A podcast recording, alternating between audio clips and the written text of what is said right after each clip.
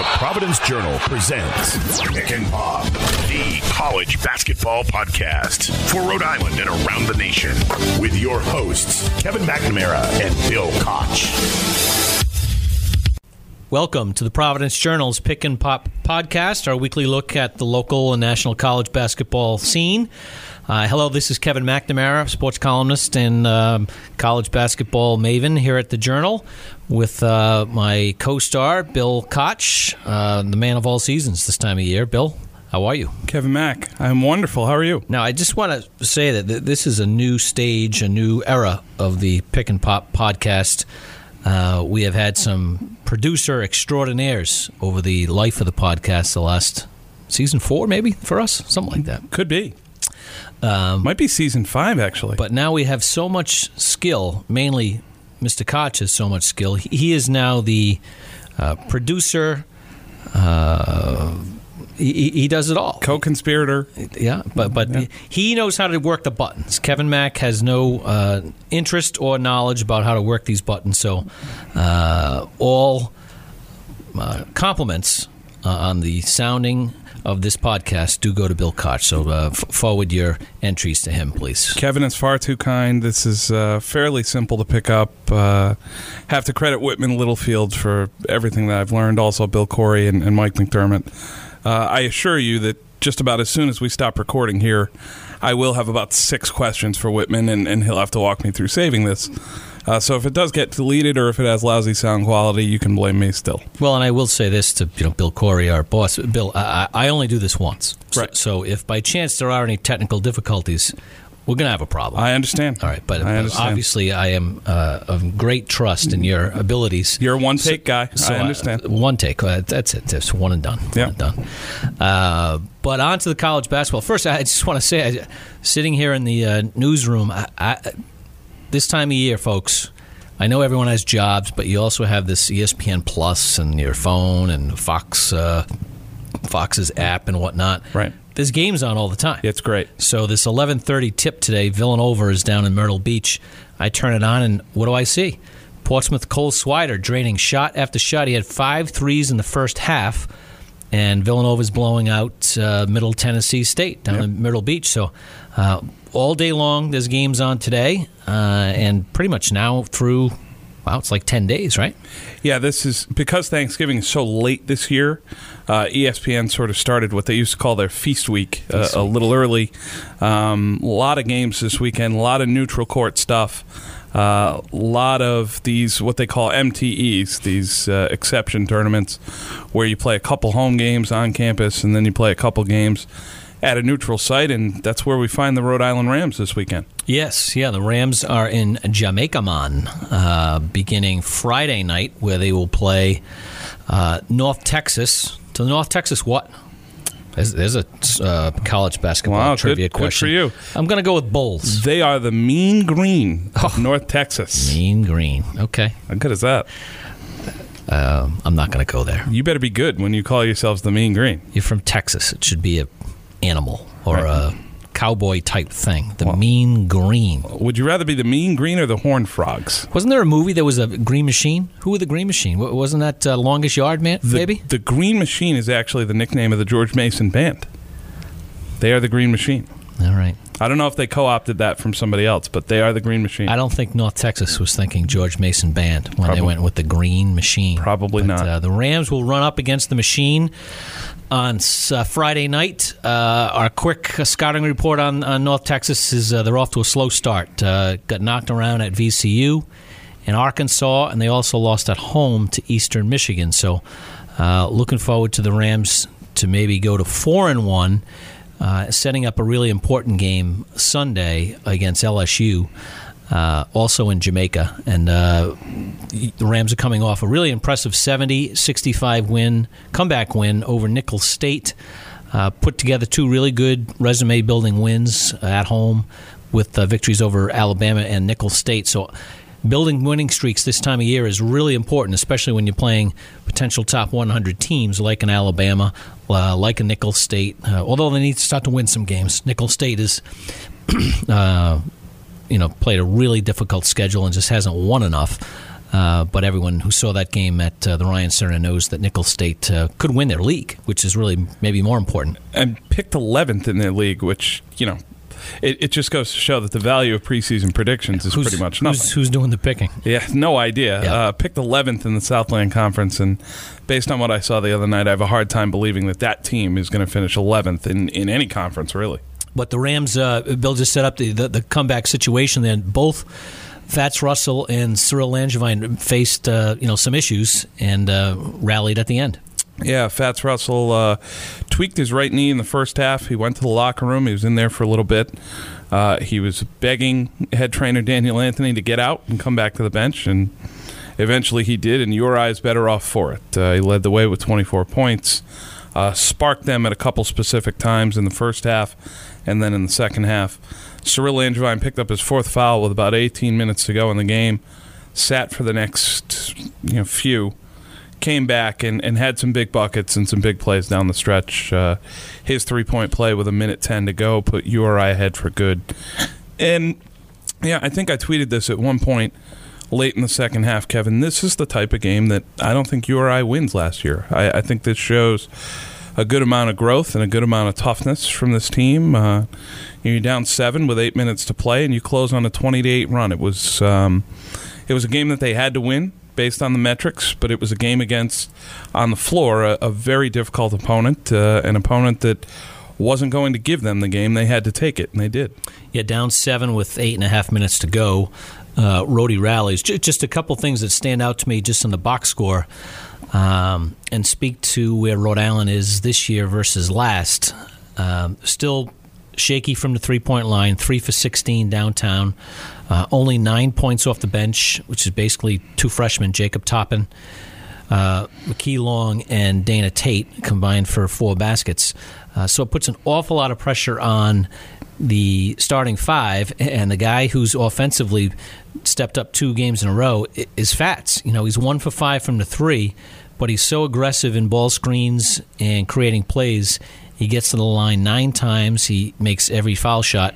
Uh, Rhode Island shoots 23 foul shots to seven for the opponent. Mm-hmm. Uh, you know, I'm sure Nicholls State is walking out of there saying uh, the referees got us, but uh, th- th- that's that's aggressiveness. And Fats Russell's uh, aggressive, you know, play in the offensive end is apparent this year. He, he's he's he's just much more confident and aggressive. Yeah, uh, 17 and 2 now, all time. URI is when Fats Russell attempts at least five free throws. And, and I think that's instructive because, like you said, it, it says that he's attacking and that he's trying to come off ball screens and get all the way to the rim. And he understands that if he gets into the lane and breaks down the defense, he can kick the ball out to shooters or to kick someone uh, on the baseline, someone cutting on the baseline to the basket for an easy bucket. He also had six assists in that game and only two turnovers. Five steals. Yeah, and then five steals as well at the other end. All that in 35 minutes. Uh, you know, so he's the type of guy. We've said it before. He's that ultimate spark, that energy player that can lift your entire team, and uh, know that was exactly what he did the other night. I, I like that he takes 11 twos and five threes. Uh, again, this time last year, he was really struggling with his jump shot. Teams were somehow keeping him in front and making him take threes, or he was settling for threes. And I think we probably saw him settling last year, Right. uh, way too much. Uh, this year, it's it's just he's a different player, and when the game is fast, Fats is very good. Well, you saw that on Friday night against Alabama. You uh, you were at that one. You pinch it for me. I was at a high school football game, and, Yeah. and I know I saw you afterwards, and you said that Fats and Jeff, uh, Jeff Dowtin, playing them in ball screen defense is a really bad idea.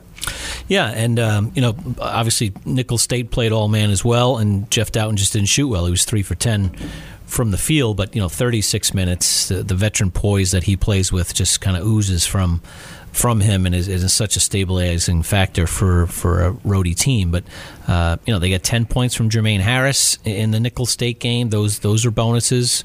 Uh, you know, it, it good win. Simple as that. 70-65. Uh, Rhody improves to three and one, and now uh, take their shots in Jamaica. Yeah, that's right. Uh, you know, you you got to win the game against North Texas. That that's one that's you know it's on the schedule. You have to play it. You need to win it.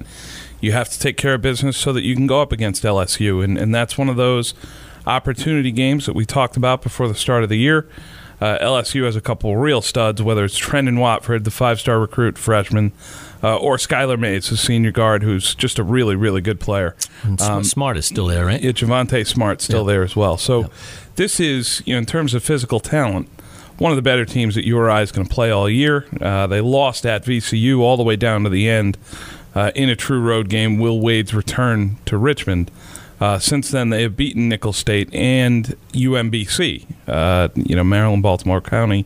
They have a real tough test on Friday. They play Utah State to kick off their two games in Jamaica. So, you know, perhaps the Aggies could soften up the Tigers a little bit and uh, then turn them over to the Rams on Sunday. Yeah, if I'm the Rams, I'm a huge LSU fan in that game because uh, you get the uh, extra zip of a win over Utah State if LSU can get it done, and then maybe they're uh, overlooking Rhode Island on Right. sun, Sunday afternoon. That's so right. uh, it's an opportunity for Rhody and uh, first have to jump the uh, hurdle against North Texas. Uh, and hey, not bad. They've probably well into enjoying Jamaica. I understand they left Wednesday morning and Mm-hmm. for a few days to kick it a little bit and uh, sure we'll get in a little practice. But it is Jamaica, man. Oh, I mean, you would think that Wednesday afternoon and Wednesday night is uh, the time where you would have had a little freedom, and then today you're probably back in your you know day before game practice routine and you're getting ready for the real business at hand. So uh, good luck to Rhode Island and Jamaica. Um, Providence uh, doesn't go away until next week, but we'll talk about that in a little bit. Uh, the Friars are home on Saturday against uh, Penn, uh, one of the favorites in the Ivy League. The Quakers are off to a two and two start. Uh, only one home game so far, uh, where they uh, knocked around LaSalle by 16, and they went on the road to open the season and surprised Alabama. Uh, then they have two, you know, losses, road losses that I wouldn't say are bad losses, but you know, Rice is not a good ball team, and they lost to Rice. And then they lost to Lafayette the other night, which surprised me a little bit. Lafayette must have a, a good ball club because uh, I, I know Penn's team from the last couple years, and th- they have some experienced, good players, led by AJ Brodeur, who will be atop the. Uh, scouting report for Ed Cooley's team. Uh, he leads Penn in uh, points, rebounds, and assists, uh, which just speaks an awful lot to his versatility. If he's not the number one player in the Ivy League, he's in the top five for sure, and has been for for a couple years now. So. Um, you know, the Friars are coming off a 93 56 win over Merrimack. Uh, just to sum up that a little bit, um, it was a good night for the Friars. Number one, they get tested, which doesn't look like it from that uh, from that final score. But uh, Merrimack went up 12 in the first 10 minutes of the game, as Providence, uh, you know, with you know bigger, stronger guys, they couldn't guard them. Uh, Merrimack had a couple open threes, went backdoor a few times, and all of a sudden we had a ball game. And then for the first time all season, Providence played the team that they'd like to play with, the lineup they'd like to play with. They had Luwane Pipkins at point and Nate Watson at center, and the combination of the two of them uh, was impressive. Uh, Pipkins went for 18 and eight assists, and uh, Watson, coming off a knee injury, playing first time all season, goes six for seven from the field, 14 points in 14 minutes. Uh, and on top of that, Alpha Diallo really didn't play. Uh, played 10 minutes in the first half. Uh, he's had the flu the last couple of days. So, Oh. you know, five games in, Providence is four and one, and has and Ed Cooley really hasn't played his best five yet. Now, Providence has, has shown me uh, some explosiveness here uh, on offense. Uh, you look at that game, and it's it's twenty two to ten with seven forty three left in the first half. Providence scores eighty three points the next twenty eight minutes. They turn it around by forty nine over the next twenty eight minutes. And and I know it's just Merrimack, and I know that they're supposed to win the game and whatever else. But I mean, you outscore a team by fifty in twenty eight minutes. That that's some serious work you're putting in. Yeah, sixty-eight percent shooting in the second half, uh, which is pretty impressive, A- and only uh, uh, six threes in the second half, but eight for the game. So, uh, a couple things that I've seen from Providence the last two games that are encouraging. Both St. Peter's, uh, who they beat by twenty, and Merrimack is the uh, bombing away from downtown has uh, subsided uh, after seeing them shoot 30 plus threes in a couple games earlier in the year, including a, a loss at Northwestern. Um, I think they went, well, they had 16 threes against Merrimack, and I get it right here against and against uh, St. Peter's, they only shot 14. So Right. uh, I think Ed Cooley has said the number he's looking for is 20 to 24. I think that's too high uh, I- unless they can get AJ Reeves up and running again. Um, uh, he only attempted one in the Merrimack game. So um, again, I- people say how are the Friars. I say, well, they get a lot of guys, but I just haven't seen their full team. Right. And Providence uh, again has Penn on Saturday, and then they get on a plane and go out and play three games in four days in Anaheim at the Wooden Legacy. Um, I think this time, well, not this time next week, but a week from Monday, uh, we could have a pretty substantial read on what the Friars really are looking like. What I really liked uh, from Providence in this game, just looking at the box score, is the assists by the guards. Uh, Pipkins finishes with eight, David Duke with five, uh, Maliek White with four off the bench, and only two turnovers among that group. And you know, if those guys are going to play that well, they're going to distribute the ball that well. That's fun to play with. If you're the other guys, you're going to work harder on offense. You're going to work harder on defense.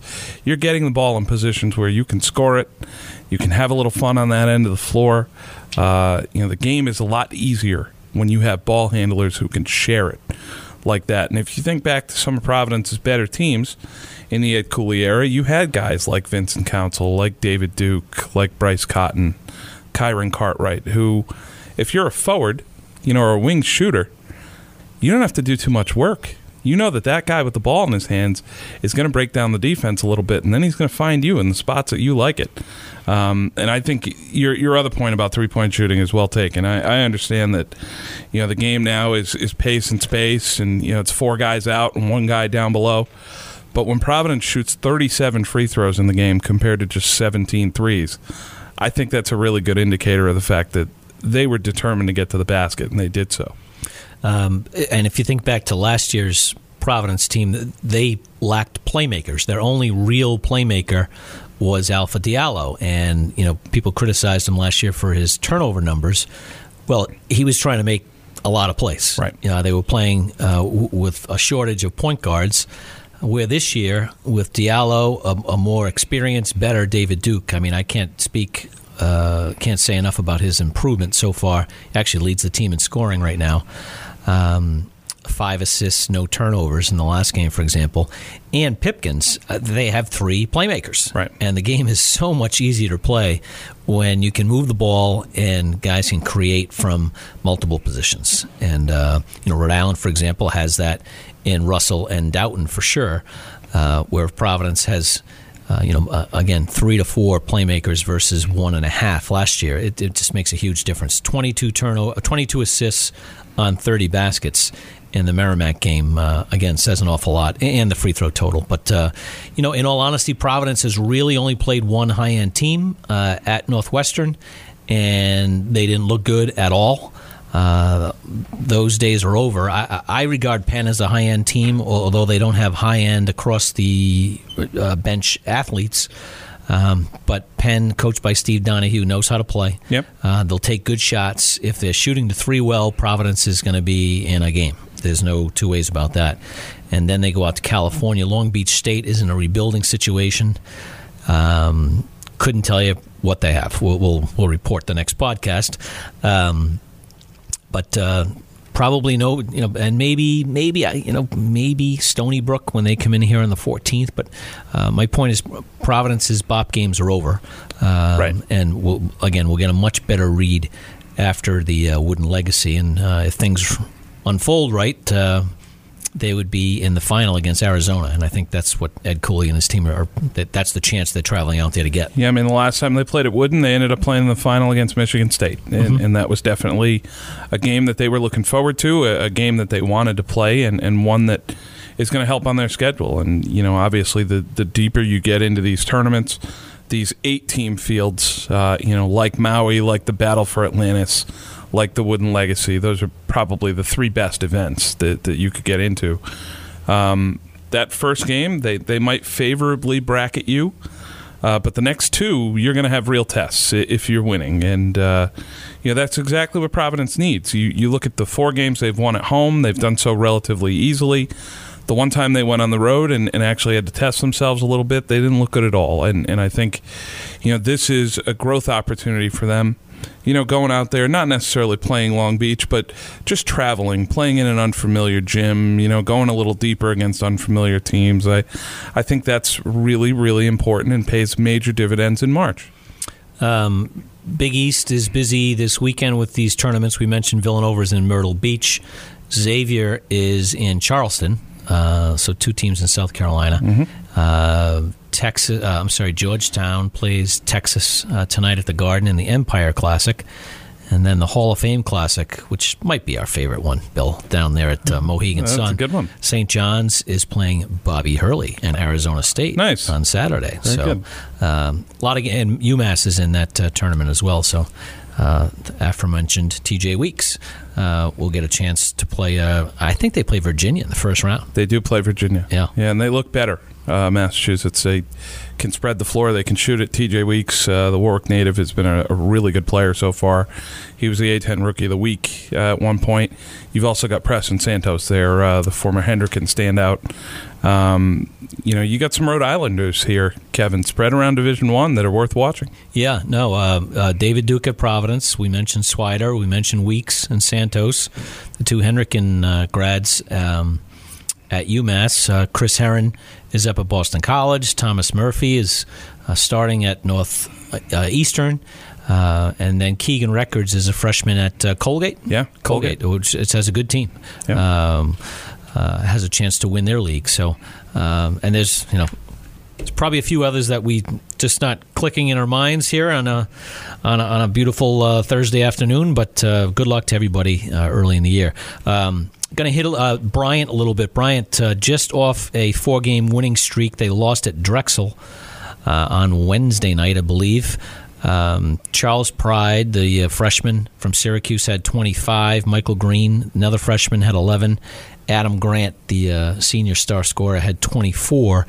Uh, those three have emerged as as kind of the focus of the offense with the freshman, the sophomore leaper inside, who's uh, rebounded well. Um, uh, Patrick Harding Patrick Harding. uh, has, has been their main inside guy. If they can get Bash Townes, the senior big guy, up and rolling off injury and playing at a high level, th- then that's a pretty good five. came off the bench against Drexel, 17 minutes, only had four points. Yep. Uh, you know, so we know that Bash is, is a much better player than that. Uh, the story of this game for me was Bryant's one for 11 from three. Drexel is 12 for 25, and you know that's you could say that that's the advantage of, of playing in your home gym. You Home, could say yeah. that it's uh, you know the comforts of home.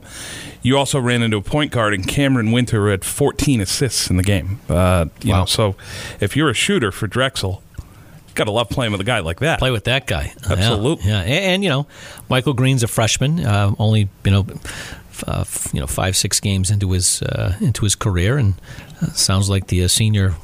Well, the upperclassman uh, got it done. Bryant uh, also did not have Ikenna Ndugba in that game. He did not play. Uh, not certain why that happened, but that's obviously a, a, a big miss, Yep. uh, considering that you're going on the road, and you know Ikenna has done that before. Michael Green, maybe not necessarily as much. Um, you know, so that's a spot where I kind of could have helped you out. Uh, Green had no assists and three turnovers. He was five for 16 from the field.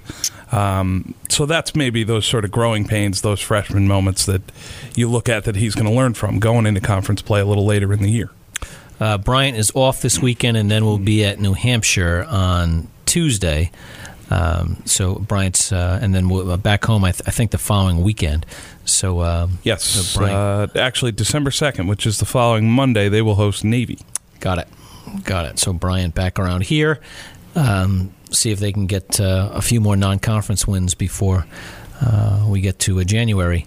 Uh, Brown uh, is coming off a disappointing loss at Sacred Heart, where, in all honesty, they didn't play well offensively or defensively. Uh, Sa- Sacred Heart, we've seen already this season, and uh, playing at home in Connecticut, they shot the ball really well.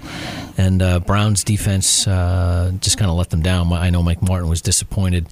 Uh, his comments afterwards he basically said we didn't play well and we'll play better. And uh, Uh, but Bill, you have some stats there from the from Brown's loss to Sacred Heart. Uh, yeah, the one that jumps out, Zach Hunsaker, two for twelve from three. I, I can't necessarily remember him having that many attempts uh, or Yeah. missing that much. Uh, he's generally pretty reliable guy from beyond the arc. Uh, Brown five for twenty-five from three as a team, with eighteen turnovers in the game. Uh, you know, not good. You're, you're not necessarily going to win that way. You uh, you attempted 13 free throws. They took 29.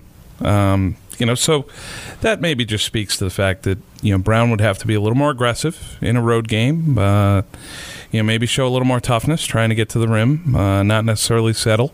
Right. Um, you know, and that's and that's something that they're capable of doing. We've seen them do that in games, whether it's Brandon Anderson or Tamenang Choh is able to score uh, inside. He only had 12 points the other night, which is kind of tame by his standards. Uh, he's played like an all Ivy type guy in, in previous games. So Yeah, he's yet to explode though offensively. Right. He hasn't had you know the twenty plus outings that he's capable of, and you know Brandon Anderson has been great really all season long. this this was sort of his first like anonymous type game. He's five for twelve from the field, Right. five assists. You know, twelve points. Sort of a routine game. They probably need 20, 25 points out of a guy like that to win on the road. Right. Or someone else to step up, and obviously, like you said, Hunsinger didn't didn't uh, shoot the ball well. So Brown is back uh, in action at home Saturday against NJIT. So we'll see if the Bears can rebound and and get back at it. Um, uh, Bill, anything else nationally? It's it's funny. I, I watched a, a ton of games right out of the chute in, in the first week or so,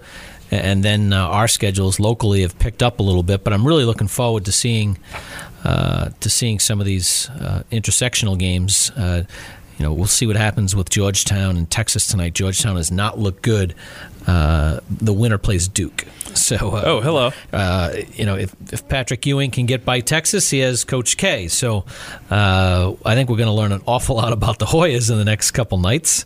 Um, and then in Atlantic 10, anything? You know, I, I, well, we watched the VCU LSU game together, and boy, Yes. uh, VCU deserves to be ranked. Yeah, they're There's good. no t- no two ways about that. That their uh, aggressiveness and maturity just jumps out of the screen. No one wants to deal with uh, with the VCU Rams. No, they're very good. They come at you in waves. Really good talent. Uh, you get a good game Monday. Dayton's playing Georgia. Um, you know, Georgia obviously very talented team.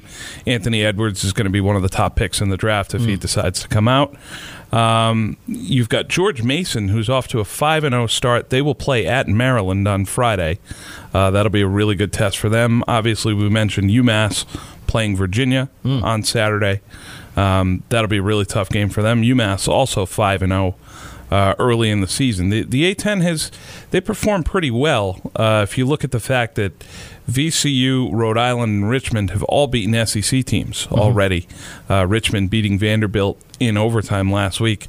They're off to a 3 0 start. So you're looking at the A10 and, and you look at the performance that they've had out of conference, it's already better than what it was last year. And quite frankly, I think we expected it to be better going Yeah. into the year. You know, it's funny because uh, right out of the chute, we saw the Bonnies lose a few times and uh, and have an injury um, uh, to their big guy, and obviously it's difficult uh, early in the year. Right. But but really, the way I look at the A10 is, yeah, they, they have a lot of teams, so some of them are going to get off to bad starts. You, you got to look at the top end teams, and if the A10 can come into conference play with you know six plus teams in the top 100, they should do backflips because that has not been the case the last couple years. And they're in position. You know, there's a lot of games to be played between here and January 1, but, uh, you know, these teams are scheduling aggressively.